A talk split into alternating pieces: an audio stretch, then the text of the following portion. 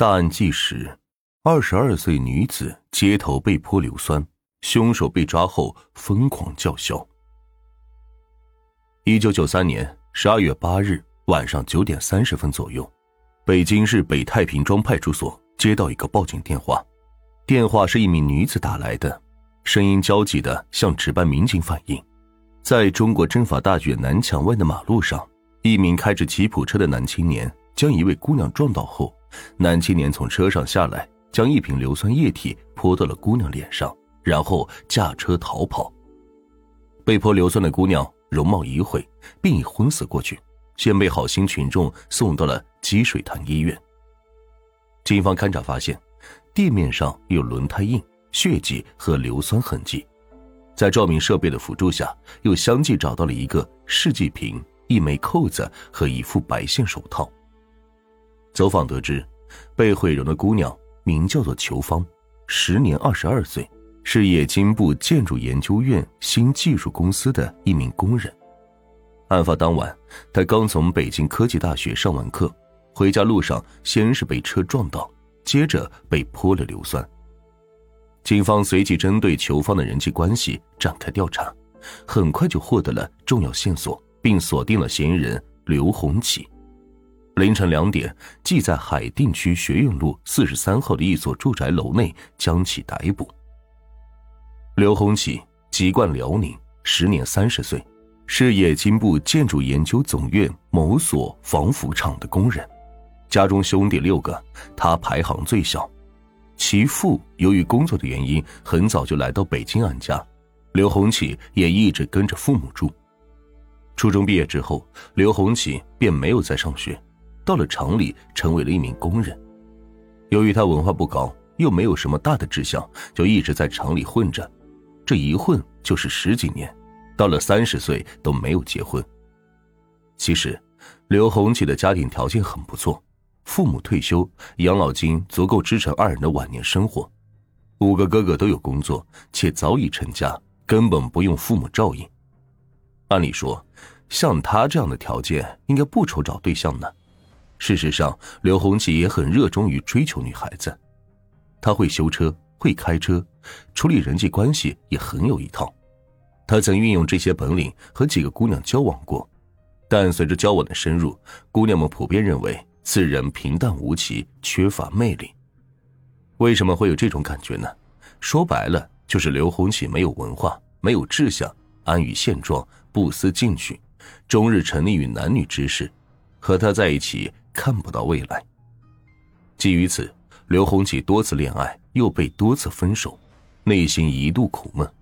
期间，他还因为强行拦截前女友进行骚扰而被拘留过十五天。就在刘洪启发愁找不到一个称心如意的姑娘时，一九九二年年底，二十岁出头的裘芳走进了他的生活。裘芳会打扮，身材也好，当时在防腐厂的财会科里做临时工。他到工厂不久，刘洪启就因一次偶然的机会见到了他，从此便不能自拔，整个人为之倾倒。刘洪启认定裘芳是自己的真爱，展开了猛烈的攻势，频频向裘芳示爱，对她百般呵护。刘洪启的行为打动了涉世未深的裘芳，答应先处处看。裘芳的态度让刘洪启惊喜万分，更加认为自己的爱情苦旅。将从此出现转机。二人不久即建立了恋爱关系，但随着交往的深入，裘芳对刘洪启的认识也逐渐向和他先前处过的几个姑娘靠拢，那就是此人浅薄，没有追求，跟他在一起很是乏味。总而言之，他是一个无论从知识、人格、情趣上都缺少魅力的男人。而裘芳虽然只是一名临时工，但心气很高，有志向，有追求。为了弥补自己的学历上的短板，他一边打工，一边在北京科技大学上夜大，并相信只要自己努力进取，美好生活的大门就会向他敞开。裘芳逐渐感觉到刘洪启并不是他心中所想的白马王子，准备找一个合适的时间向刘洪启提出分手。除了裘芳本人，他的父母和哥哥同样不看好刘洪启。为此，裘芳母亲还专门托人将他调离了防腐厂，进到了研究总院的新技术开发公司工作。刘洪奇很快就嗅到了这其中的不对劲，他将满腔热血全部倾注到了与裘芳的恋爱之中，视裘芳为唯一。现在裘芳要离他而去，他自然接受不了。他认为裘芳冷淡自己，并不是他的本意，而是受家人蛊惑。于是。一九九三年三月的一天，他专门来到了裘芳家里。裘芳的父亲和哥哥对他还比较客气，但裘芳母亲直截了当的表达了意见，就是不同意他与裘芳继续交往。刘洪奇为此愤愤不平，他表示自己和裘芳的事与其他人无关，谁说不同意都不行，要看裘芳的态度。刘洪奇一直认为裘芳对他也是深爱不疑的。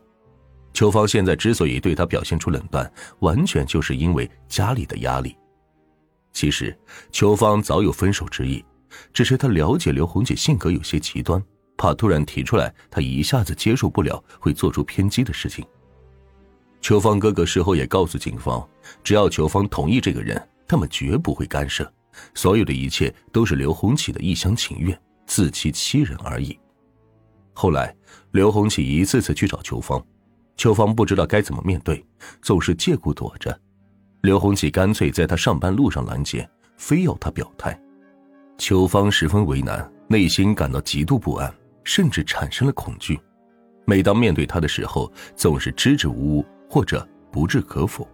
他担心一旦把“断绝关系”四个字吐出来，就会引起刘洪启的过激反应。因为两人交往期间，刘洪启多次扬言，如果得不到他。他也不想活了。